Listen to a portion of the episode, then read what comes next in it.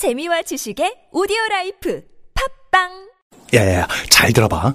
내가 오늘 버스를 탔는데 말이야, 내 앞에 한 명 학생입니다. 두 명 학생입니다. 드디어 내가 딱 찍는데 글쎄, 거북입니까?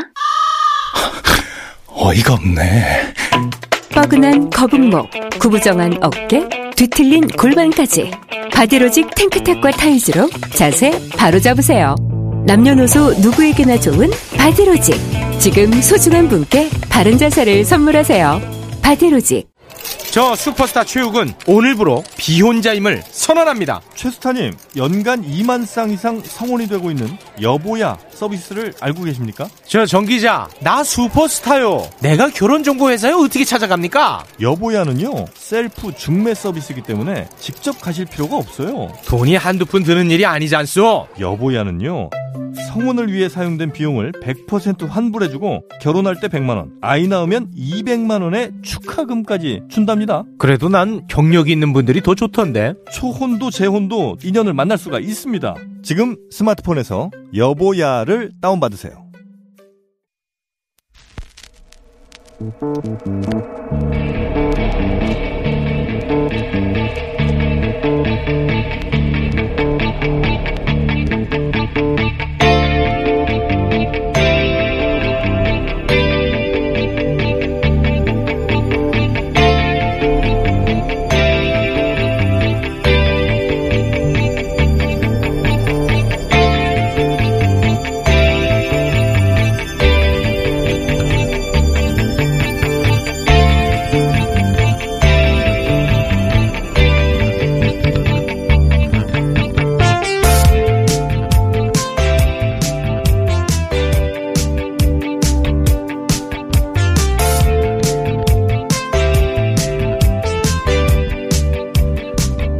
안녕하세요, 김어준입니다. 자물쇠로 잠그고 다낭에 격리된 우리 국민들, 지난 15일 베트남 다낭에서 우리 관광객과 교민이 부당하게 격리되어 열악한 환경에서 제대로 대우받지 못하고 있다는 YTN의 단독 보도입니다. 그런데 이 보도 이후 베트남에서는 사과하라는 해시태그가 SNS에서 넘쳐나게 됩니다. 아침에 빵 몇 조각 준다는 우리 국민 인터뷰 발언에 베트남인들이 발끈한 겁니다. 그도 그럴 것이 그 빵 조각은 그들의 전통 아침 식사인 반미였는데 마치 못 먹을 걸 준다는 식의 뉘앙스로 언급된 것이 불쾌했던 거죠. 게다가 숙소를 병원에서 옮겨달라는 우리 국민의 요구를 베트남 현지 언론이 한국 승객들이 격리를 원치 않는다, 4성급 호텔을 요구한다는 식의 과장된 보도가 결합하며 도화선이 되었고, 식사로 제공된 도시락의 가격이 그들 한 끼 평균 식사비의 몇 배나 되는 가격이었다고 하니 너희들 지금 돈 많다고 우리 무시하느냐 하는 폭발이 일어난 거죠. 더구나 확진자 수가 급증해 한국이 위험지역으로 분류된 건 베트남 잘못이 아니거든요. 베트남 입장에서 보면 당연한 반영인 셈입니다. 의도적으로 홀대한 게 아니라 그들 형편이 닿는 대로 처우를 한 걸 두고 니들은 왜 가난한 거냐고 해버린 셈이 되니까요. 베트남인들은 A급 대우를 하고 우리는 B급 대우를 했다거나 한국인들만 따로 차별을 했다면 모를까, 모두에게 똑같은 그들 형편에 맞는 대처를 함부로 보도하면 안 된다는 거. 그게 경제적 형평과 무관하게 상대국에 대한 기본 예의라는 거. 이거 우리 언론이 잊지 말아야 합니다. 더구나 전 세계가 예민한 이 시기에. 김어준 생각이었습니다.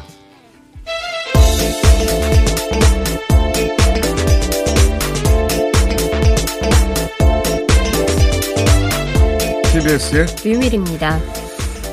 이런 식의 보도 참 많거든요. 베트남뿐만 아니라 다른 나라에서 예를 들어서 자가격리 조치가 취했던, 특히 뭐 중국은 굉장히 많았고요. 어제 얘기한 대로 베트남들하고 다른 국가에서 우리 국민이 굉장히 부당한 처우를 받고 있다는 식의 보도를 쉽게 하곤 해요. 그게 기자들이 이제 그런 기사를 쉽게 쓰는 이유가 뭐냐면, 그게 이제 정부에 대한 질책 혹은 외교를 잘못하고 있다는 질책으로 프레임을 하는 거거든요. 그래서 기자 입장에서는 하나의 성과를 낸 거다. 이렇게 생각하고 쉽게들 기사를 써서 좀 과장하죠. 모든 언론이 좀 과장하는데 이럴 때 이제 더욱 과장하게 됩니다. 근데 그게 정말 한국 사람들만 그 나라 국민들하고 다르게 저울을 받거나 정말 다른 나라 국민들, 그러니까 위험주의라고 요즘 얘기하고 있는 뭐 이탈리아나 일본이나 중국이나 그들은 아닌데 우리만 그런 처우를 해준다든가. 그렇지 않다면 함부로 이런 보도하면 안 된다는 겁니다. 그게 현재 자존심을 건드리면 현지 언론들이 또 과장을 하거든요. 예. 토막, 그러니까 예를 들어서 그 병원 말고 우리 다른 격리실을 원한다. 이거를 뭐 격리를 원치 않는다고 뚝 잘라 보도할 수도 있는 것이고 그들도 공무원들에게 이제 물어보고 할 텐데 그게 이제 전후 맥락에 충분히 전달 안 되면 과장된 보도가 될 거 아닙니까 그들도? 왜냐하면 화가 났거든요. 자기들도 무시당한다고. 그래서 둘이 화합작용을 하면 폭발하는 거거든요. 얻는 이득은 하나도 없어요. 사실관계에 대해서 저희가 3, 4부 사이에 한번 인터뷰하긴 할 텐데 예를 들면 자문세가 달려있는 방금 나온 그런 뉘앙스의 보도인데 알고 봤더니 베트남은 모든 문에 자물쇠가 달려 있답니다. 예. 그게 이제 우리하고는 좀 생소하죠. 예. 뭐 그렇게 잘 몰라서 관광객이 내가 지금 자물쇠 잠긴 채 감겼나 보다. 그리고 빵주가 몇 개 던져주나 보다 하는 건 현지 팩트 체크를 했었어야 하는 것 같다. 관광객은 잘 모를 수도 있거든요. 예. 혹은 베트남 당국의 입장을 확인했어야 한다. 그런 생각이 듭니다. 예. 첫 번째 주는요? 네, 어제 신천지 이만희 총회장이 기자회견을 했습니다. 신천지가 정부에 대해 적극 협조하고 있음을 강조하고 또 최선의 노력을 다하고 있다면서 정부와 국민들한테 송구한 마음을 드러내면서 두 번이나 절을 하기도 했습니다. 뭐 많은 분들이 직접 보신 분들도 있겠습니다만 잠깐 들어보시겠습니다. 이만희 총회장의 입장은 사실 이 사태 진정 혹은 해결이 굉장히 중요한 거라 잠깐 들어보시겠습니다.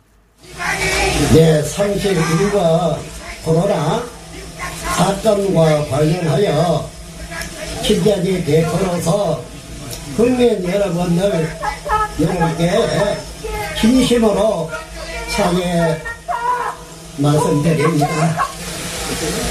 우리는 힘없는 배같이 최선을 다해서 정부의 인적, 물적 기여를 아끼지 않겠습니다. 정말 면목이 없습니다. 사죄를 위해서 여러분들에게 엎드려 사죄를 하겠습니다.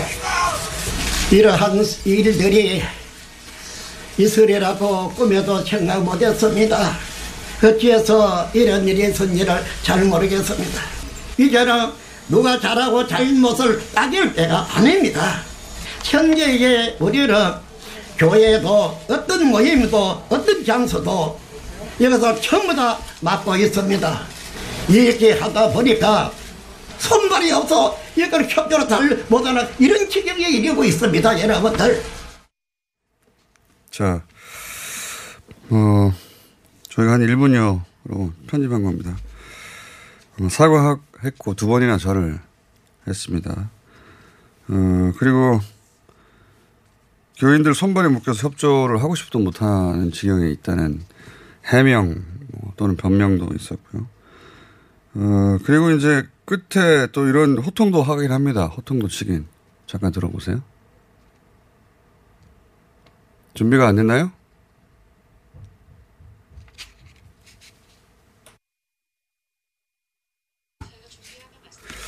자, 끝에 가서 퇴장하는데 시끄러우니까 또 앞에는 사과하다가 호통도 치긴 하거든요. 전반적으로 제가 받은 인상은 지금 이 어려운 상황을 그래요? 호통 준비됐다고 합니다. 잠깐 들어보시겠습니다. 조용합시다. 조용! 우리는 다 성인입니다. 질서가 없으면 난장판에서 안 됩니다. 네, 질서가 없으면 난장판에서 안 됩니다. 대한민국이 난장판이 됐거든요. 코로나 덕분에. 종합적인 상황 판단 능력이 지금 사태를 대처할 만큼 있는 것인가 하는 저는 의구심이 좀 들었습니다. 그런 생각이 좀 들었고. 아무래도 이제 중앙정부나 지자체를 통해서 압박이 있었을 것이고, 그게 단순히 심리적 압박이 아니라 조직 전체가 와야 될 수도 있다는 그런 걱정이 있었겠죠. 협조 지구에서 해야 되겠다는 생각도 있었을 텐데, 근데 이제 기자회견을 한 게 그렇게 결정적 도움이 됐나 모르겠어요. 예, 왜냐하면 그 이후 다른 사안으로 여러 가지로 화제가 돼가지고. 시계도 화제가 됐었죠. 네, 맞습니다. 어제 차고 나온 시계에 박근혜 전 대통령의 이름이 새겨져 있어서 이게 진짜냐 가짜냐라는 논란도 있었죠. 그러니까요. 금색은 없었다라고 하는데 네. 금색이 있긴 있었어요. 예. 물론 이만희 총회장이 찬 시계가 소위 청와대에서 만든 진품인지 아닌지는 모르겠으나 금색이 없었다는 주장은 사실이 아니고 보도를 보면 의원용으로 금색도 만들긴 했습니다. 그 시절의 보도를 보면. 근데 그게 진품이냐 아니냐보다 더 중요한 건 왜 그 시계를 찾느냐겠죠. 네, 예. 가짜였다면 굳이 가짜로 만들어서라도 찬 것이고, 예. 진짜였다면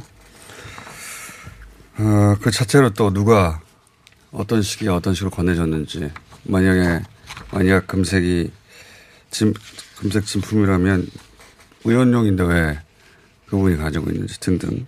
또 왜 그 당시에 차고 나왔는지에 대해서. 굳이 차고 나왔다라고 보여지죠. 예. 그러니까 엎드려 전할 때 보면 소매가 긴팔 소매였으면 보였을 텐데 안 보이는 걸 보면 절할 때 그 시기가 보여지길 원했던 것 같아요. 굳이. 예. 거기에 담긴 이제 정치적 메시지를 가지고 이제 공방들이 있는 거죠. 자, 관련 수거가 또 있죠? 네, 이만희 총회장이 그동안 코로나 검사를 받았다고 주장을 했었지만 시간이라든지 장소, 방법들을 구체적으로 밝히진 않았습니다. 또 이재명 경기지사는 검사 기록이 없어서 이 재외 검사를 요청했는데 응하지 않아서 어제 직접 가평 평화의 공전을 찾아갔습니다. 근데 이 소식을 듣고 이미 과천 보고서로 이만희 총회장은 떠난 것으로 알려졌는데요. 그 이후에 이 지사는 과천 보고서에서 이 총회장이 검체 채취를 했다고 이렇게 전했습니다. 처음엔 했다고 발표했는데 정확한 시간 장소가 알려지지 않았다가 시간 장소를 말하긴 했으나 이게 했는지 안 했는지 확인이 안 된다 지자체에서. 네. 그래서 혹여 안 했을 수도 있으니까 이재명 지사가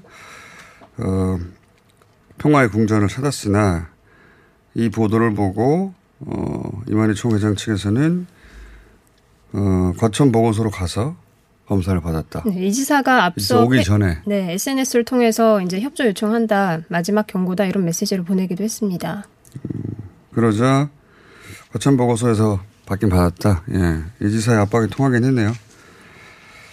자, 이 결과는 내일 이제 공식적으로 나올 테니까 알려지게 되겠습니다. 아마도 원래는 개인 신상에 관한 정보라. 예.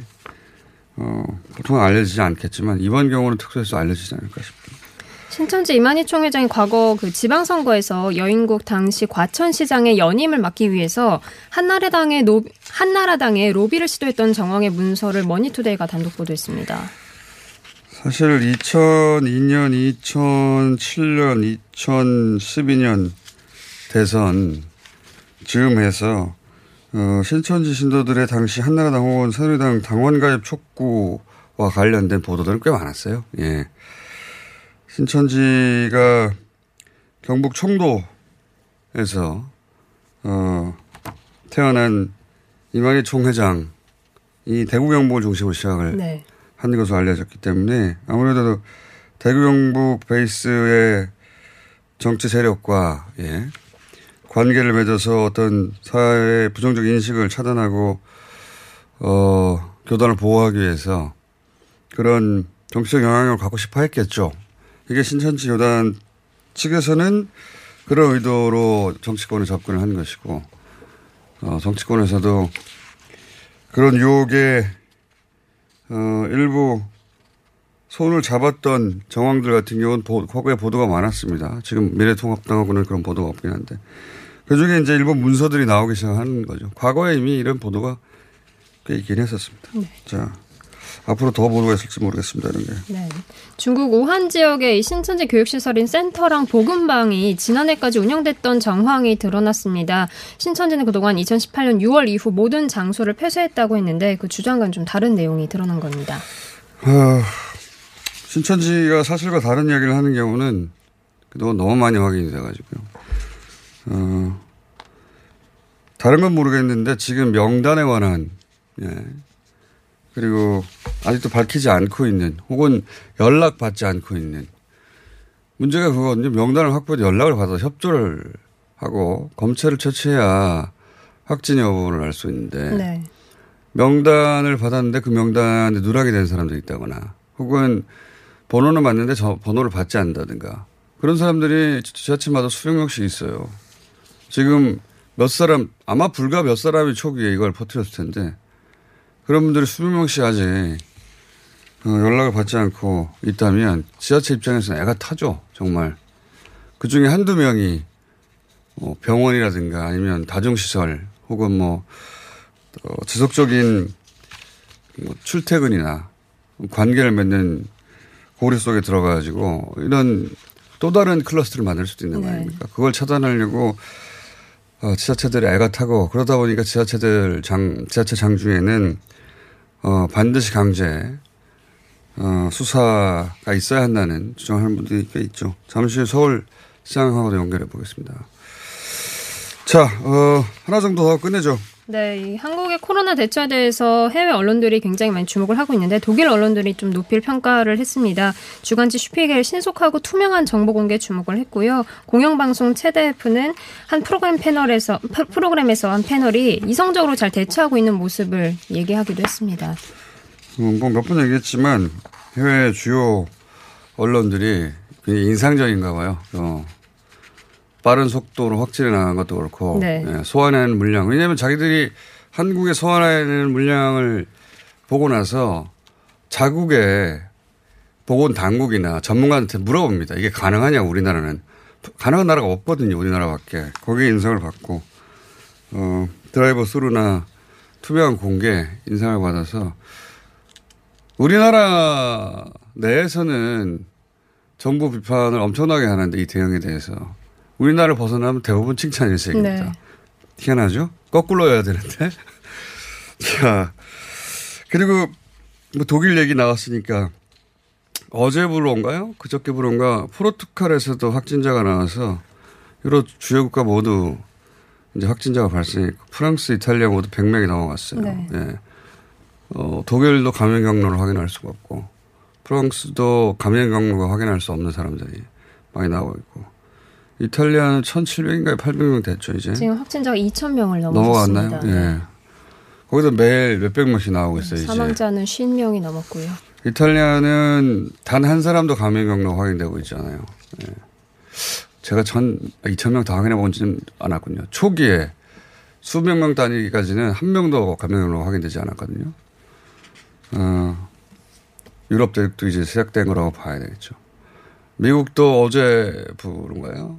90명이 넘어갔거든요. 네, 맞습니다. 예. 그 넓은 땅에서 그 정도밖에 안 나온다고 볼 수도 있는데 그게 아니라 거기는 검사밖에 너무너무 어려워서 그밖에 안 나오는 거고. 예.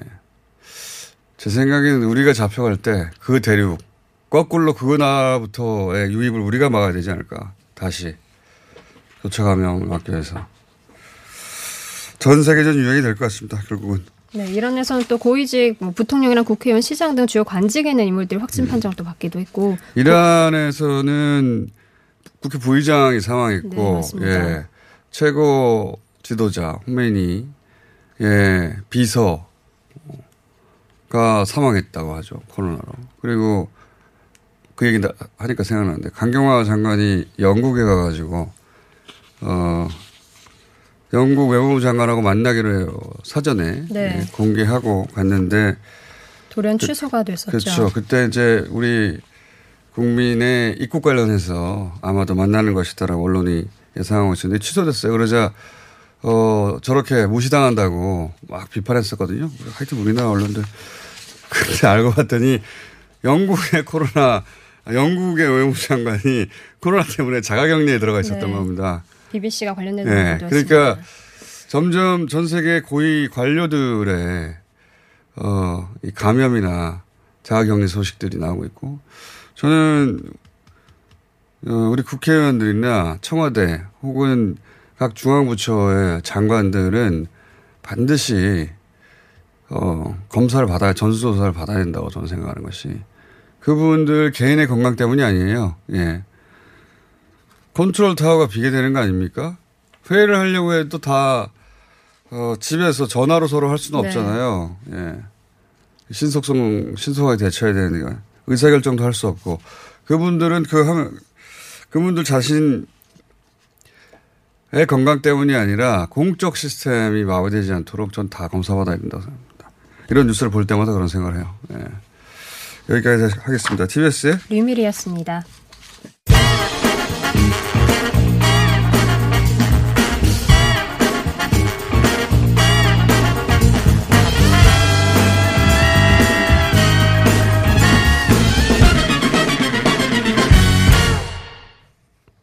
자, 대구 상황 잠시 보겠습니다. 여러 지역에서 대구까지 달려간 의료 지원단들 많이 있죠. 오늘은 광주에서 지원단을 꾸려서 대구 가신 분들입니다. 광주 달빛의료지원단 단장 서정성 남구의사 회장 전화 연결되어 있습니다. 안녕하세요. 네, 안녕하세요. 서정성입니다. 언제 대구에 가셨습니까? 지난주 28일에 내려와 있습니다. 지난 8일에. 28일이요. 저도 8일이면 너무 일찍 가신 것 같은데. 죄송합니다. 28일. 자, 현재 대구 상황은 어떻습니까? 가셔서 보시니까. 이게 언론에도 많이 나왔지만은 지금 확진자가 많이 내려가고 있고요. 예. 지금 사망자도 계속 발생하고 있는 상황입니다. 근데 이제 이 코로나 바이러스도 문제이지만은 이렇게 대구 시내 전체가 또 경기도 많이 침체되어 있는 듯한 그런 느낌을 받아서요. 굉장히 안타깝습니다. 네네. 네. 그 대구시에 쓰면 지금 뭐 한 3,000명 넘어가고 있으니까요. 예. 네. 그 심리적 충격도 크고, 예, 실제 지역사회에 대단한 여파가 있을 것 같은데, 병실이 부족하다, 의료진이 부족하다, 간호사가 부족하다, 또는 뭐 마스크가 부족하다, 여러 가지 얘기 들었습니다. 방호복이 부족하다. 지금 현재 상황은 어떻습니까? 지금 시민들이 가장 불편해하시는 것은 지금 마스크이고요. 네. 사실 어제 아침에도 이제 우체국에서 마스크를 판매한다는 소식이 나와서, 예, 각 우체국마다 제가 아침에 그 광경을 목격했는데 엄청나 많은 줄들이 서 있습니다. 마스크 공급된다고 하지만은 아직 시민들에게 좀 안정적으로 좀 공급되고 있지는 않는 것 같고요. 저는 또 그런 생각도 듭니다. 어제 사신 분이 또 사시는 건 아닌가. 불안한 마음에 어제도 5개 사고 오늘도 5개 사서 항상 줄이 길게 하니까. 네네. 예. 그러니까 왜냐하면 공급되는 물량의 수를 들으면 이 정도면 부족하지 않을 것 같은데, 인구 대비 항상 네네. 부족하는 것이 심리적 문제가 아닌가 싶기도 합니다. 예. 네, 그럼에도 불구하고 이제 마스크를 계속 사용할 수가 있기 때문에. 네. 예, 시민들은 이제 불안해하는 것이. 그렇죠. 불안하겠죠. 구매를 또 좀 저장하는 거 아닌가 싶기도 하고요. 지금 이제 인력보다도 지금 환자들이 계속 늘다 보니까 병실 부족이 가장 큰 문제인 것 같습니다. 병실 부족이요. 예. 네, 그렇습니다. 한계가 있기 때문에요. 예. 그래서 지금 그제 우리 질병관리본부에서 발표를 하기를, 이제 환자를 이제 분류를 좀 나눠가지고 중등도나 중증 환자들 중심으로 입원을 하고, 무증상이나 경증 환자들이 이제 생활치료센터로 보내서 거기서 관리하는 것으로 이제 발표를 했는데, 그게 이제 좀 더 효과를 좀 거두지 않을까 이런 생각들을 가지고 있습니다. 그 의료 전달책을 재정립했는데 현장에서 보시기에, 그리고 의사로서 보시기에 그렇게 경증 환자들은 병원이 아니라 생활치료 시설로 가는 것이 맞다고 보십니까? 네, 그게 이 의학적으로 봐도 이 코로나 바이러스가 이 감염이 되면 건강한 사람들에게는 무증상 또는 경증을 하고 넘어가는 경우가 많기 때문에요. 예. 환자가 많이 발생하지 않았을 때는 그분들도 뭐 입원 치료를 할 수도 있고 뭐 여러 가지 다양한 치료를 접근할 수 있는데 이렇게 대구 경북 지역처럼 환자 많이 발생해서 입원 시설이 부족할 때는 그런 무증상이나 경증 환자들은 이렇게 자가격리만 잘 해줘도 그냥 잘 넘어갈 수가 있거든요. 그래서 이런 조치들이 적절했다고 좀 생각됩니다. 알겠습니다. 초기에야 뭐 그분들 완전 격리에서 음압병동에 다 들어가셨는데 지금은 경증 환자 한 80%는 경증이라고 하니까요. 네네. 예, 가벼운 열. 그 정도 겪고 지나가는 분들이 대부분이라 생활치료시설에 들어가시는 게 그분들을 위해서도 좋고 그리고 중증 환자가 그 치료 기회를 놓칠 수 있기 때문에 그렇게 바꾼 거겠죠? 예. 네, 그게 가장 큰 문제이죠. 알겠습니다. 사실 건강하신 분들은 무증상으로 넘어가는 경우도 꽤 있거든요. 그렇군요. 네. 광주에서 제가 이 질문을 처음 드렸어야 하는 건데 광주에서 대구에 연고도 없다고 하시는데 지원단을 꾸려서 다른 분들과 함께 내려가신 이유가 뭡니까? 아, 이게 광주와 대구가 이제 특별히 달빛 동맹이라고 해서 굉장히 우호적인 서로 형제 도시인데요. 예. 이제 대구 처음 알았는데 형제 도시인지는요? 네네. 저희들 동맹이 맺어져 있습니다. 아, 그렇습니까? 네네. 그래서 광주 이제 대구 광역시 의사 회장님께서. 예. 전국 의료계에 호소문을 주셨습니다. 아, 그러시군요. 예, 의료인들도 좀 부족하고 여러 가지 마스크나 체온계 물자들이 많이 부족하다. 그래서 좀 도움을 요청한다고 이렇게 말씀 주셔서 저희 광주 광역시 의사회에서 이제 회의를 거쳐가지고 그러면 우리가 의료진을 파견하자. 알겠습니다. 그래서 이제 의료 지원단을 파견하게 되었고요. 광주에서 오신 의료 지원단뿐만 아니라 다른 지역에서도 많은 지원단이 와 있죠, 그죠?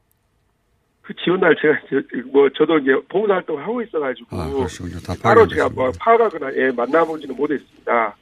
대구 선생님들은 많이 이제 그 진료하시고 오후에 또 와가지고 봉사하시고 이런 분들은 꽤 뵀는데요. 예. 아무튼 그렇습니다. 본인 병원은 어떻게 합니까 그런데 그러면?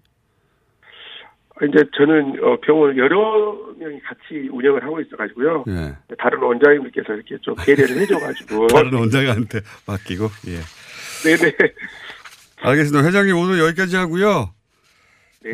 또 상황이 있으면 전화 연결드리겠습니다. 감사합니다. 네, 감사합니다. 네, 고생 많으십니다. 광주에서 의료 지원단을 끌고 대구로 가신 광주 달빛 의료 지원단 단장 서정성 회장이었습니다. 하이패스 지나간 것 같아요. 나라에서 허락한 유일한 마약 같아요. 내성 걱정했는데 4년 동안 그런 불상사는 없네요. 와우. 약도 아닌데 찌꺼기를 싹 다 배출한 느낌이에요. 대장사랑 말해 뭐해. 어래어래 팔아주세요. 대장사랑? 광고와 실제품이 일치하는 회사? Product results are as what you see in advertisements. 미궁 대장사랑이 사명을 JSR 라이프로 변경하였습니다. 좋은 원료, 따뜻한 사랑, 정직한 기업, 검색창에 JSR 라이프. 박진희씨, 코업이 또 완판됐네? 재구매가 많아서 그런 것 같아요. 먹어보면 아침이 다르다고 하잖아요. 오빠들은 어때? 9가지 멀티비타민에 페루산 마카가 콜라보돼서 그런지 아침 활력이 달라. 코업 진짜 좋아. 나는 먹은 날과 안 먹은 날 차이가 확 나더라고. 코업 안 먹으면 너무 불안해. 팟캐스트 유일! 멀티비타민과 페루산 마카의 환상적인 콜라보. 검색창에 코어업 검색하세요. 긁지 말고 뿌리세요 글루타셀. 아직도 무작정 긁고 계신가요? 지금도 밤마다 긁어대는 아이 때문에 고민이신가요? 미친 듯이 가려울 때는 긁지 말고 글루타셀을 뿌려보세요. 약국이나 검색창에서 리얼한 후기를 확인해보시고 많은 사용자들이 인정한 특허받은 글루타셀 스프레이로 긁지 않는 편안한 밤을 보내세요. 긁지 말고 뿌리세요 글루타셀. 서울시가 2월부터 폐비닐, 폐페트병 별도 분리배출 요일제를 시범 운영합니다. 단독주택과 상가는 매주 목요일에 폐비닐과 음료, 생수용 투명 폐페트병을 별도 봉투에 각각 배출하시고 아파트 등 공동주택에서는 요일 구분 없이 투명 페페트병을 별도의 전용 수거함에 분리배출해주세요. 생활 쓰레기는 줄이고 재활용률은 높이는 폐비닐 페페트병 별도 분리배출 요일제에 시민 여러분의 많은 참여 바랍니다. 자세한 사항은 120 다산 콜센터로 문의하세요. 이 캠페인은 서울특별시와 함께합니다.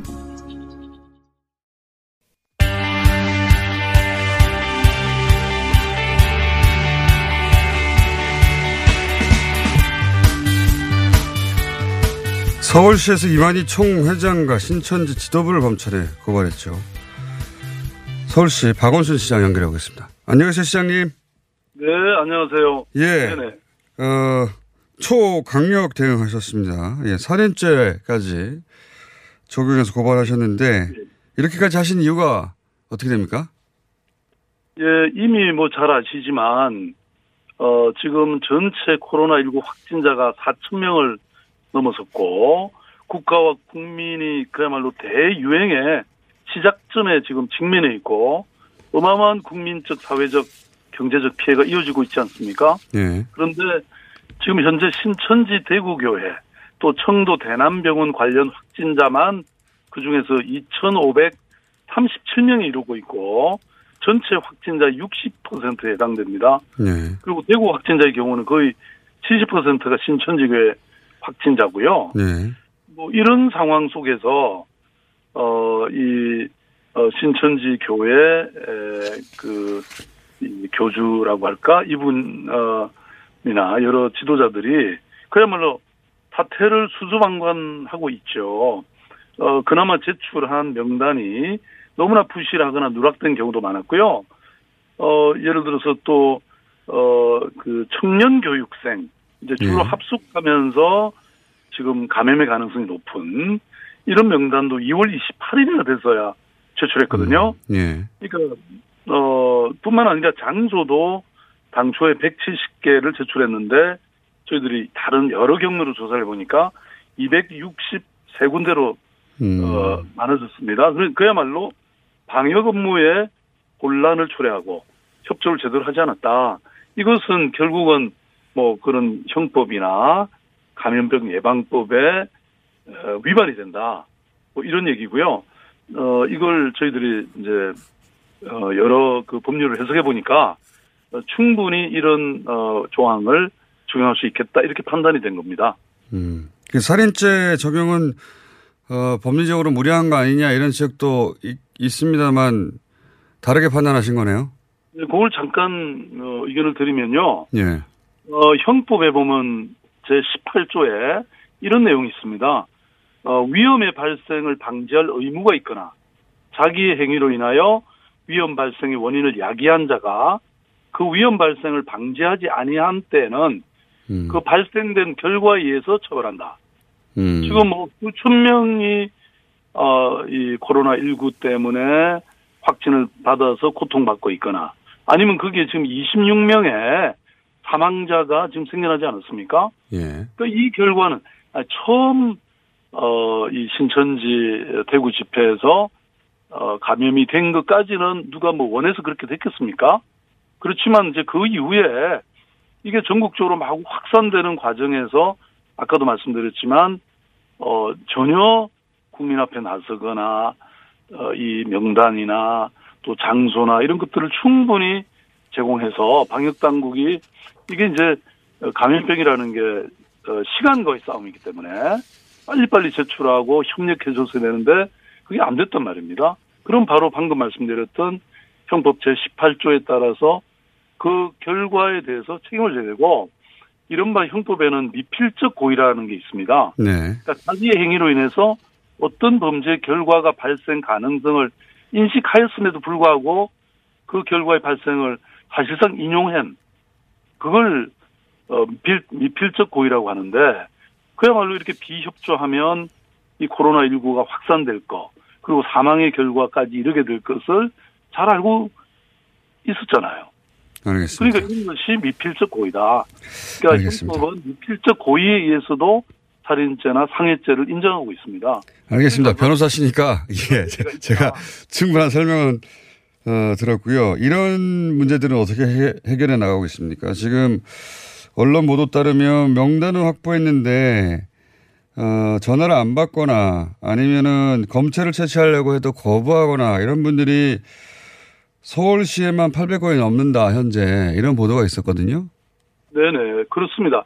지금 저희들이 이제 1차에 걸쳐 전화 통화를 그 명단에 따라서 전부 시도했는데요. 예. 그리고 통화가 안 된 사람들에게 2차까지 하고, 그래도 전화 연결이 안 된 신자는 일반 신자가 465명이고요. 네. 그다음에 그 교육생이 1,175명이고 합쳐서 총 1,640명이 됩니다. 그래서 이 사람들에서 뭐 경찰과 함께 현장 조사도 완료했고 또 유증상자가 있어서 검체 채취를 했는데 아예 조사를 거부해서 네. 저희들이 찾아내지 못한 신도가 약 380명이 있어서 여전히 예. 경찰과 협조해서 끝까지 지금 찾아낼 생각입니다. 대구 경우는 뭐 잠복 수사도 하고 그런다 그러는데 모든 수단을 다 동원하는 거죠. 예. 그렇죠. 지금 뭐 정말 방역 현장에는 눈코 뜰 새 없이 바쁘고 이 공무원들이 나서서 지금 안 그래도 일이 많은데 지금 이 신천지 교회 이 문제가 가장 그 부하를 많이 주는 그런 업무죠. 알겠습니다. 시장님 오늘 여기까지 하고요. 네네. 새로운 뉴스 나오면 다시 한번 연결하겠습니다. 오늘 말씀 감사합니다. 네, 감사합니다. 네, 서울시 박원순 시장이었습니다.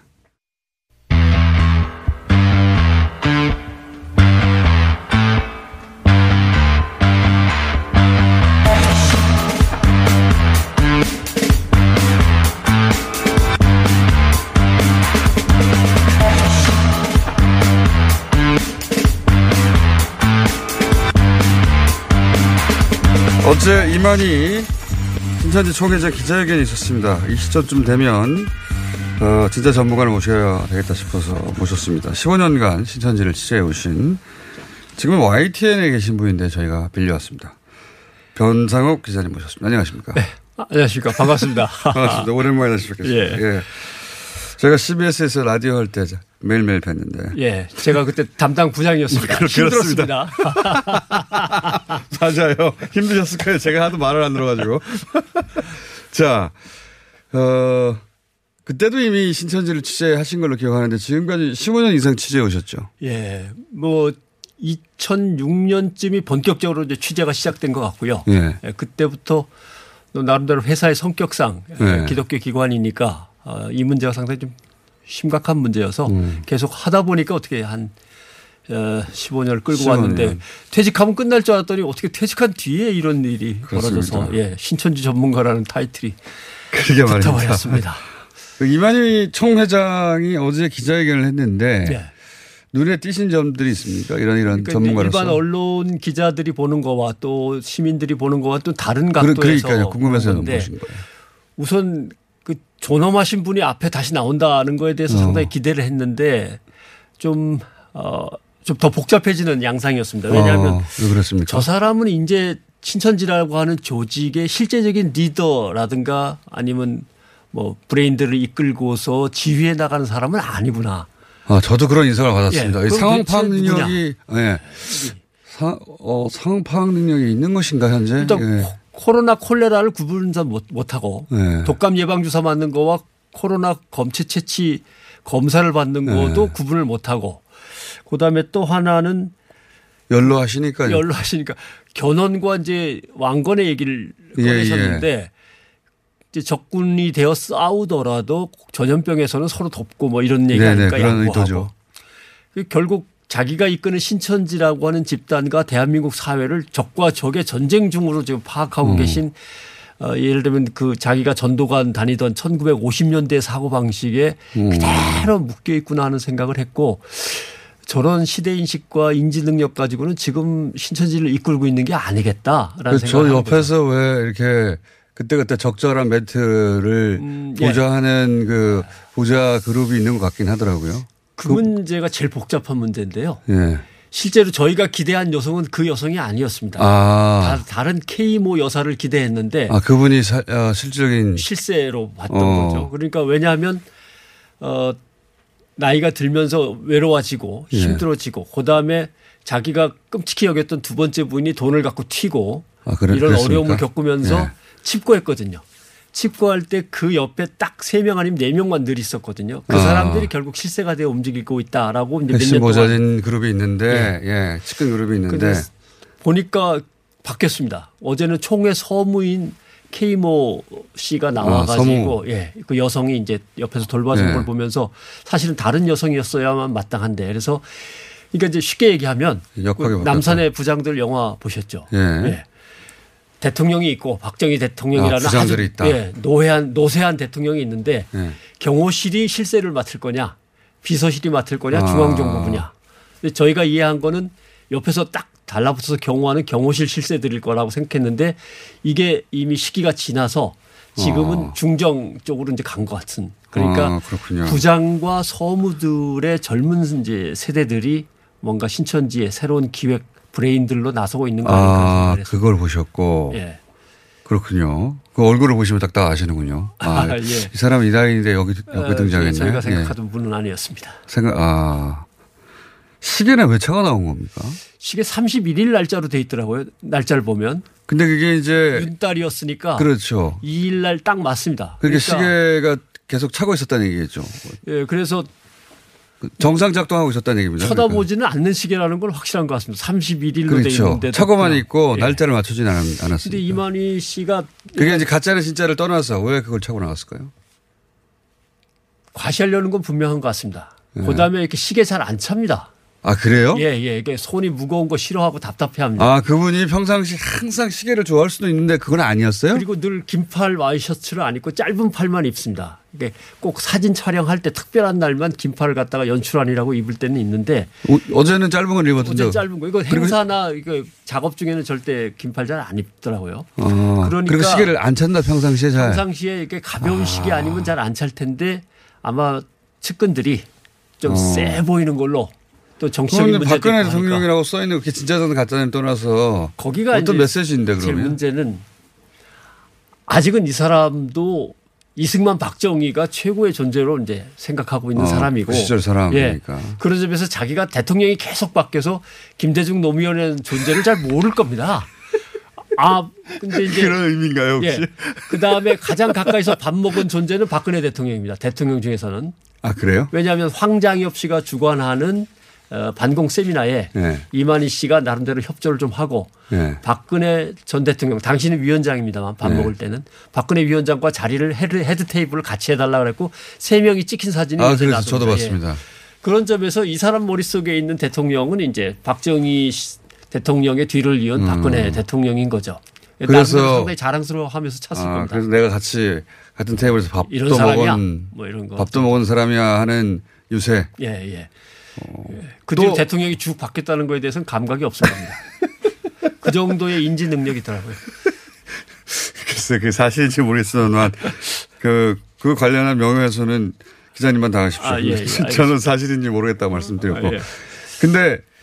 그 말씀 그 박근혜 씨가 얘기 나오니까 말씀드리 궁금한 게 있는데 CBS도 여러 번 보도했는데 그렇죠? 과거 새누리당 그다음에 그전에 한나라당 시절에 예. 관계를 꽤 많이 맺었다는 정황들이 있지 않습니까? 예. 왜 그렇게 관계를 굳이 맺었을까요?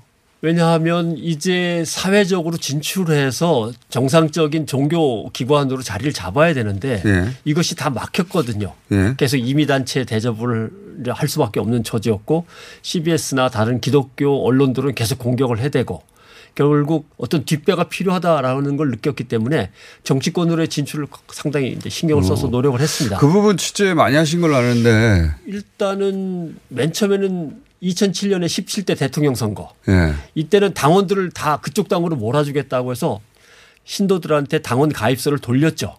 근데 그게 크게 문제가 됐습니다. 왜냐하면 모든 신도들한테 다 당원 가입서를 돌려버리니까 예. 이게 밖으로 새 나가고 여론에 이제 포화를 막고 하다 보니까 그 다음번에는 간부들만 당원으로 가입시키면서 이제 계속 정치권에 진입을 시켰고 제일 높이 올라간 사람을 예를 들면 수석 부대변인까지.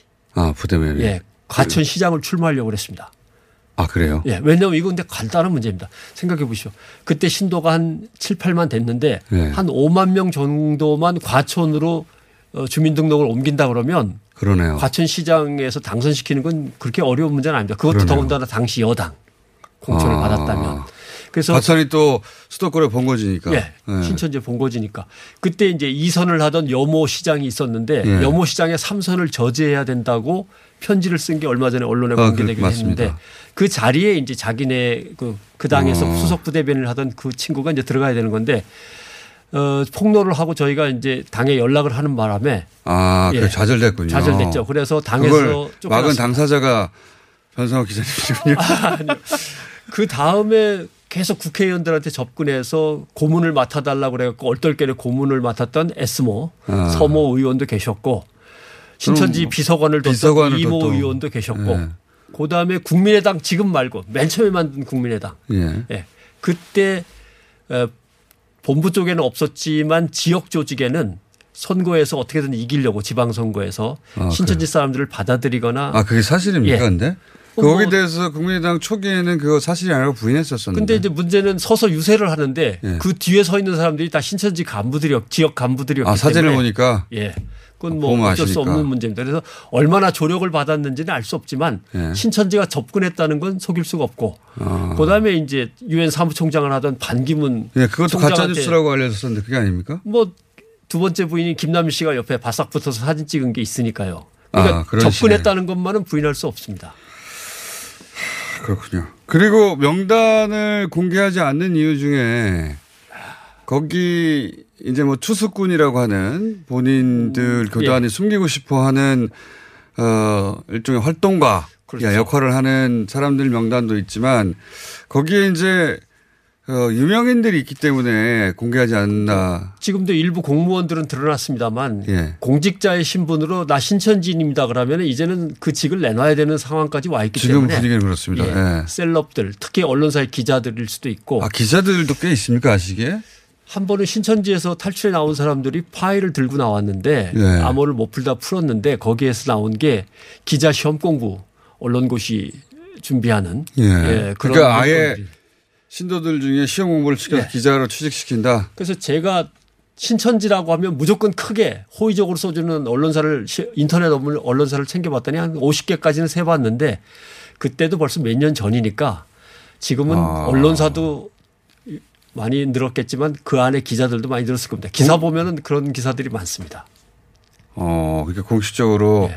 우호적인 여론을 만들어내기 위해서 예. 양성해가지고 시험 보고해서 통과시켜서 기사를 그렇죠. 만든다. 예를 들면은 국회에서 패스트트랙 때문에 몸싸움이 막 벌어지는데 그날의 탑뉴스부터 한 10번째까지는 다 국회 뉴스인데 신천지 기사가 3번째, 4번째에 크게 들어가 있거나 뭐 이런 식이죠. 저도 그런 경우 있습니다. 포털에 뜬금없이 신천지 관련 뉴스, 신천지 관련 뉴스인지 몰랐는데 예. 자세히 읽다 보니까 신천지 관련 뉴스예요. 예. 그게 갑자기 포털에 주요 뉴스로 떠 있는 경우를 본 적이 있어요. 교회 수목에 들어가 있는 경우, 주요 직책을 맡고 관공서나 공공기관에 들어가 있는 경우, 그 다음에 그 정부나 지방자치단체에서 예를 들면 지원금을 내려보내면서 이거는 10억짜리 프로젝트 뭐 예를 들면 재래시장 살리기, 예. 마을 방송 만들기 뭐 이런 예. 거 있지 않습니까? 신천지가 상당수를 점유하고 있습니다. 잠깐만요. 시간이 다 돼가지고 한 가지만 여쭤보고. 우리가 다 알 만한 유명인들도 있습니까? 그것까지는 확인한 사람 없어. 확인했으면 벌써 터트려가지고 어떻게든 잘랐겠죠.